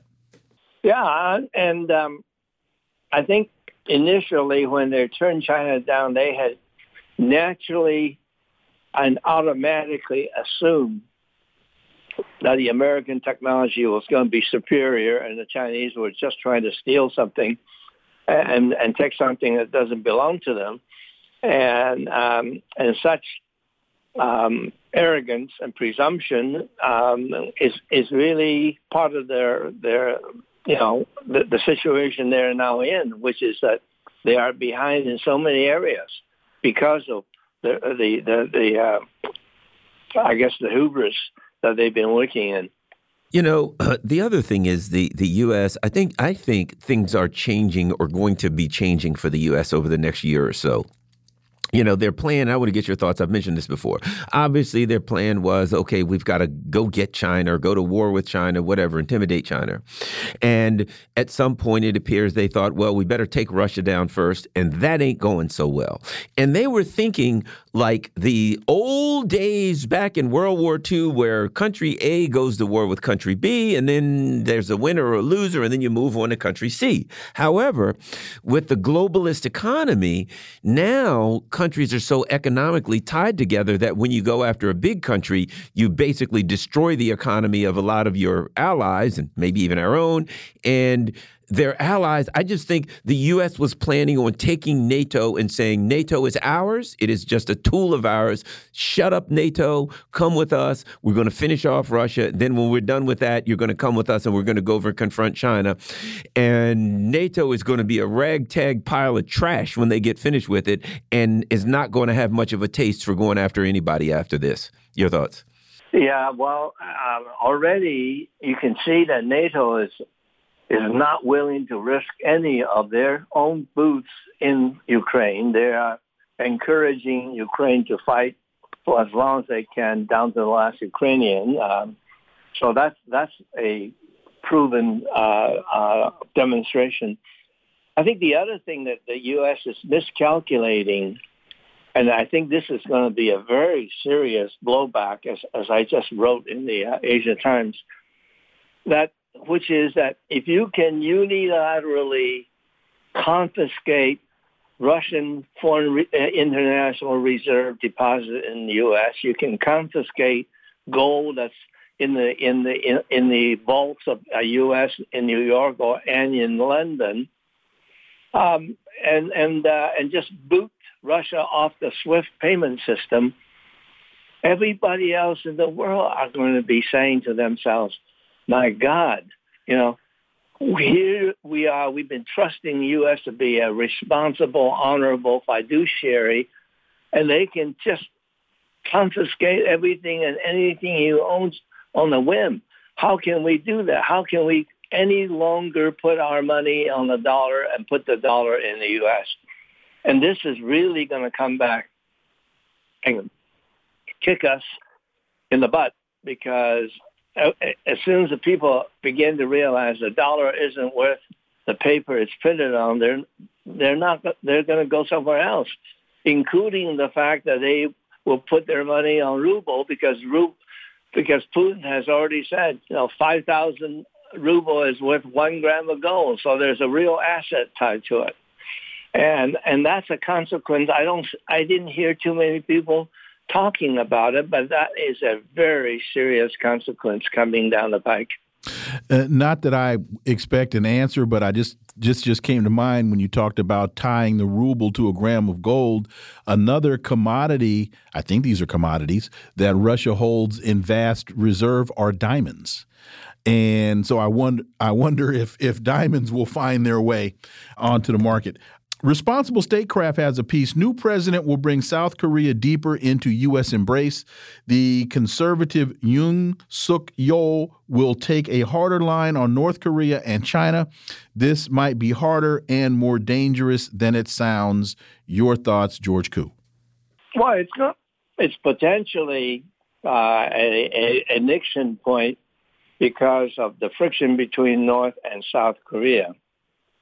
And I think fairly recently, the North Koreans fired off a, a, another big uh, intercontinental missile, and I think that's based on what they're learning from Ukraine, which is that you know if you don't show your uh, if you don't show that you've got something on uh, in your sleeve, the West is going to stop paying attention to you, and that's the the fact that the South Koreans have completely changed their attitude towards the North not willing to get along, much more adversarial.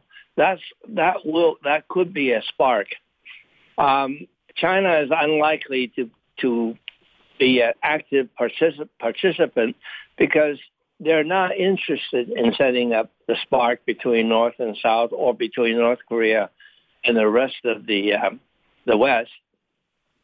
But um, how South Korea is going to find itself getting along China is going to be a very, very strange challenge because on the one hand, the South Korean president is being very aggressively anti-China. On the other hand, South Korea economy depend much more on China, China trade with China than they are with uh, the United States. You know, that were my thoughts. I remember when the U.S. put the, uh, it's the THAAD system in China, and, I mean, excuse me, in, in uh, South Korea, and China did some devastating economic moves. Um, my understanding is China, uh, South Korea's economy is heavily integrated with China, and that they really have to be careful because China could pretty much wipe their economy out in, you know, one fell swoop. Yeah, and and the other thing, of course, that a lot of the Koreans, young Koreans, are in China, uh, either working in China for Korean companies, working in China for Chinese companies, studying uh, Chinese, going to Chinese universities. You know, in that sense, they are very much like what's happening with people from Taiwan. The best, best and brightest are also on the mainland China. They are integrated, and how to uh, de-integrate is probably not going to be of interest to the uh, to the newly elected South Korean president. Furthermore, he won by a very very thin margin, so he doesn't have a mandate um, other than making noises about how he's very pro-U.S. And being pro of U.S., strangely enough, is really putting him in a minority among what 40 some countries in Asia there's only three that signed on to the U.S. sanction on Russia. You know, South Korea, Japan, and um, one other that slips my mind. Um, it, it, it, it's a minority in terms of the number of countries. Most of them have declined to sign on just because they want to get along with China. They don't want to piss off the U.S. for sure, but um, but but they're not obliged to toe the line and, and be part of the sanction. We've got about three minutes. Uh, China, Solomon Islands signed deal on security cooperation framework. China and the Solomon Islands have signed a deal on a security cooperation framework. The Chinese embassy in the Solomon Islands announced it last Thursday.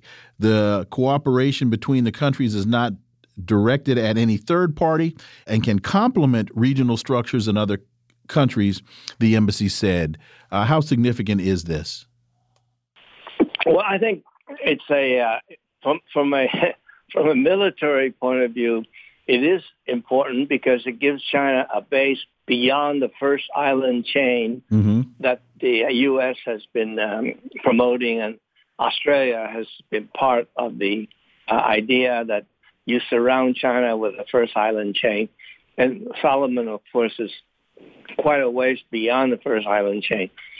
Um, I think from the Solomon Islands point of view, they see China to be a much more a potential source of assistance, technical assistance, investment assistance, the Belt and Road type of projects that China can uh, can render.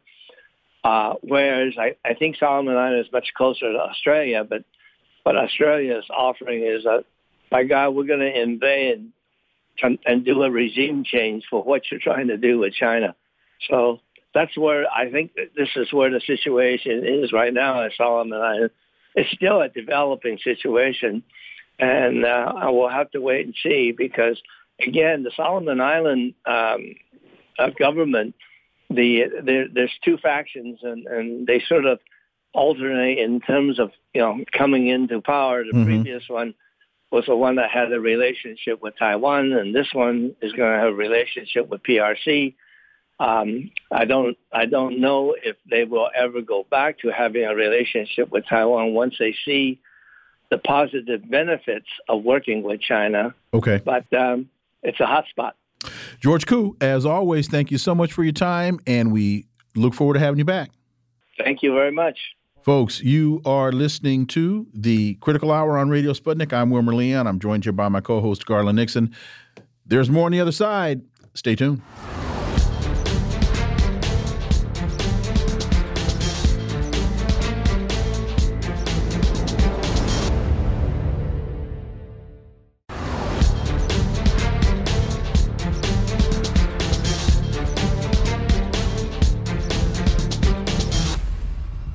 We are back, and you're listening to the Critical Hour on Radio Sputnik. I'm Wilmer Leon, joined here by my co host, Garland Nixon. Thank you, Wilmer. There's a very interesting piece in Black Agenda Report entitled Ukraine, the Afghanistan Model for the Consolidation of the Global White Supremacist Movement. The Biden administration is dusting off the same playbook that gave arms and money to jihadists in Afghanistan and Syria. Now, the beneficiaries of American foreign policy largesse are white supremacists from around the world who've made their way to Ukraine. For insight into this, let's turn to our next guest. He's the national organizer of the Black Alliance for Peace and editor and contributing columnist for Black Agenda Report. He serves on the executive committee for the U.S. Peace Council and leadership body of the U.S. based Nas- United National Anti War Coalition and the steering committee of the Black is Back Coalition. And he's the author of this piece. Ajamu Baraka, as always, sir, welcome back. Glad to be here. Thank you.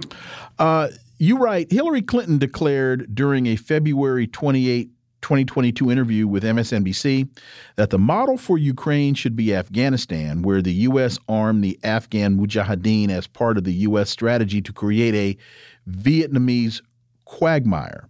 For Clinton and some elements of the foreign policy community, it is of little concern that the training and real world military experience and political networking that resulted from bringing radical right wing Islamicists together created Al Qaeda, the Taliban, and later ISIS. Two things. One, how do you see that playbook manifesting itself in Ukraine? And also, do you see them blowing the dust off of Hillary Clinton and resurrecting her as an analyst on this issue, laying the groundwork for a possible Hillary Clinton 2024 run for president? well, first, the most important part of that is the, the, the cynicism involved in what Hillary Clinton actually said.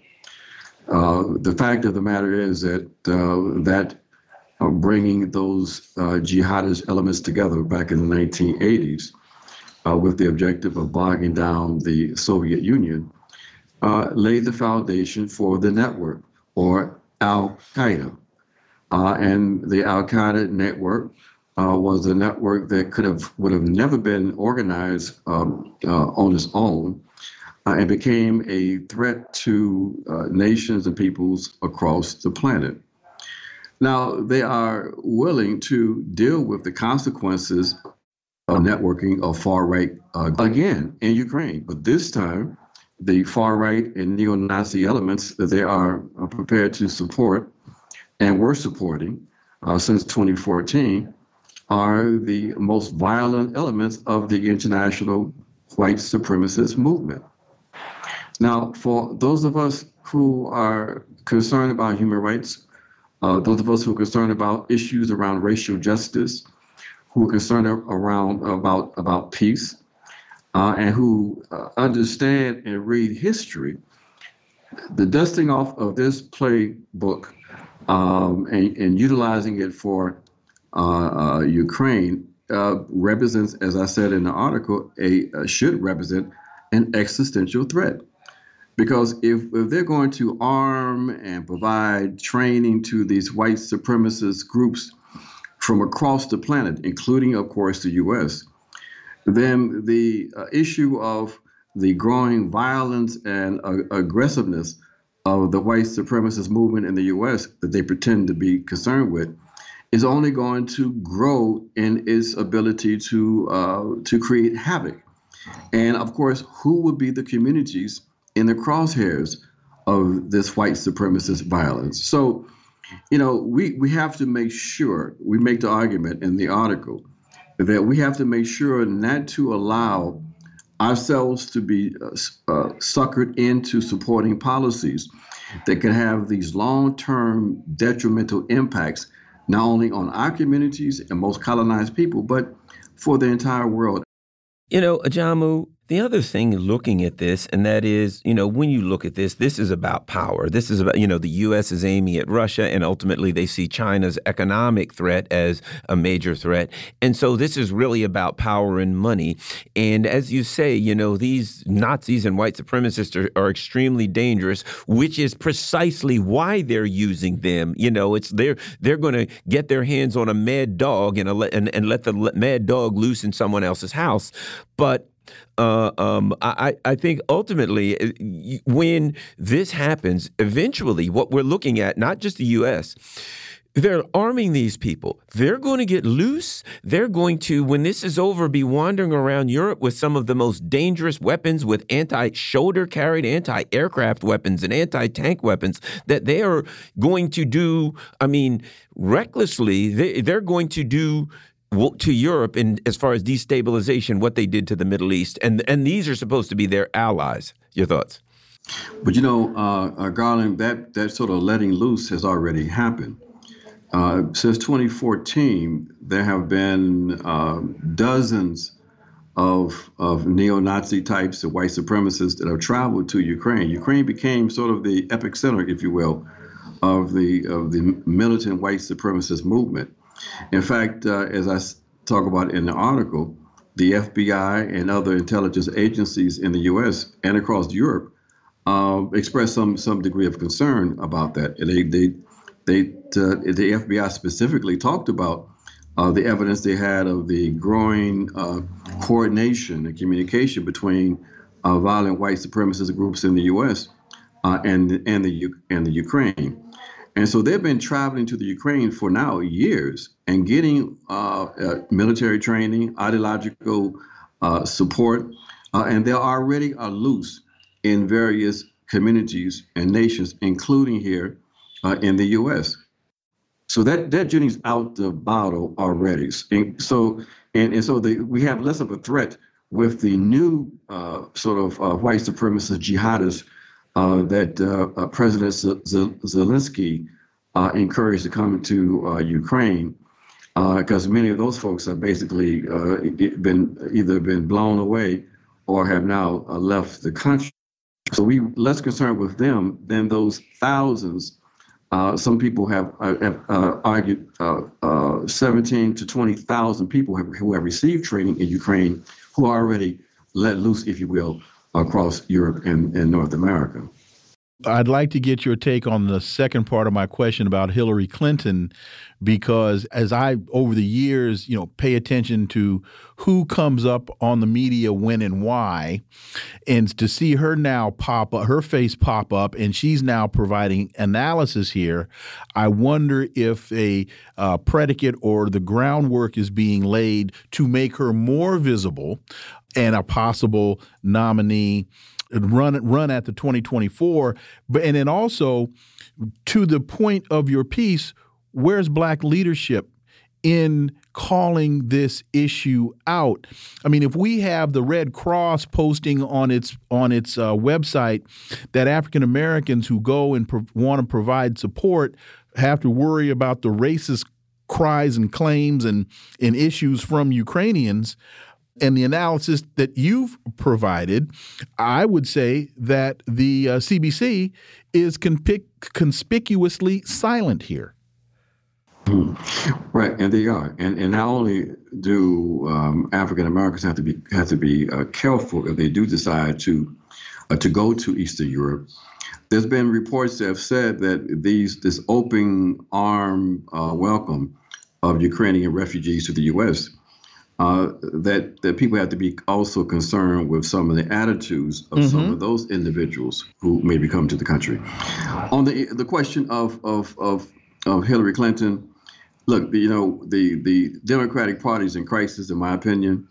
It's quite clear that uh, that the uh, presidency of, of Joe Biden is in trouble, even with this wag the dog uh, uh war. Uh, they have no clear uh, messaging because they have no clear agenda besides just serving the interests of, of big of, of international capital. and the the economic crisis that, that has now emerged as a consequence of this war, the, the rising fuel costs and food uh, on top of the inflation.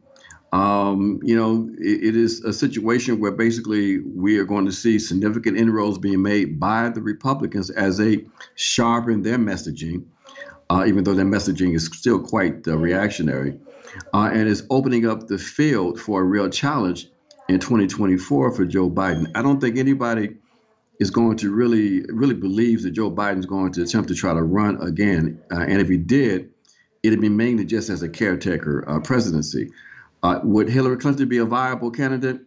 Now, it remains to be seen within the context of the, of the, Democratic Party. I suspect not. I think there's enough forces that will be uh, very, very, uh, they'll be in opposition to uh, Clinton. It's going to be up in the air. I would say look at people like Ro, Ro Khanna uh, as uh, the, the, the Indian Obama, if you will, uh, that might be a more viable um, uh, alternative to uh, to Biden than than Hillary Clinton. I think Hillary Clinton's days as a presidential candidate is probably really over. Oh, just real quick, I agree with you but that doesn't mean that Hillary sees it that way. and and and that's and that's really my my point was not was not that the DNC is promoting her, but also remember Bill Clinton has now restarted the Clinton uh, initiative. initiative. Yeah, yeah, yeah. And so I just I anyway, go ahead, Carl. Uh, the last thing is uh, I, would like to ask you about, and that is the other thing is this: the U.S. is doing this um, you know, very self defeating sanctions program. And the people that it appears are going to suffer the most are the black and brown people in the developmental parts of the world. And even here in the U.S., you know, people of color are very much overrepresented in the um, more, you know, in the in the in the working poor and the poor uh, um, uh, demographics. Your thoughts? Exactly. I mean, the, the sanctions uh, uh, on Russia have actually ended up being sanctions placed on the working classes in the West. Uh, and when you look at what's happening in the U.S., uh, those sanctions are going to bite significant and already biting significantly uh, within the black and brown communities. Uh, you know, our, our, people are, are transport dependent. They have to have cars to get around, to do their daily business. Uh, the gas prices are, are, are, are going through the roof. you have the rising food costs. Uh, I mean, people are barely able to make it. So the political connections are being made uh, that people are beginning to understand that they are they are the ones paying the cost of these wars uh, abroad. Uh, and when they start making those connections and they stick, uh, we we see we're going to see the possibility of some real serious social upheaval as a consequence, because people are not going to just suffer, continue to suffer in silence. And we have just about a minute left. And not only is that a domestic, U.S. domestic issue, but we're now starting to see inflation close to 8% in Germany and in other European countries. And with their parliamentary systems that can be uh, uh, dissolved with a day's notice, a vote of no confidence, uh, I think that there are a number of European countries that are going to have to seriously question how far down this rabbit hole do they follow Joe Biden. Exactly. We see that even in, in France, for example, uh, uh, Marine Le Pen, who was really basically written off, is now climbing in, in numbers. So there's social and political upheaval across the Western world as the consequence of this fumbling, stumbling uh, policy by the Biden administration that has re- resulted in this unnecessary conflict uh, in Russia and in, in, in Ukraine primarily because they want to disconnect Russia from the European market. It is a failed uh, uh, uh, policy, uh, and the consequences for the entire planet are, are really um, are going to be detrimental and with us for, for many years to come. Ajamu Baraka, as always, sir, thank you so much for your time. Greatly, greatly appreciate that analysis. We look forward to having you back. All right, brothers. Thank you so much. Folks, you've been listening to the Critical Hour here on Radio Sputnik. Thank you for allowing our voices into your space on behalf of myself and my co host, Garland Nixon. We hope you were informed and enlightened, and we look forward to talking with you all right here tomorrow on Radio Sputnik. Be safe. Peace and blessings. We're out.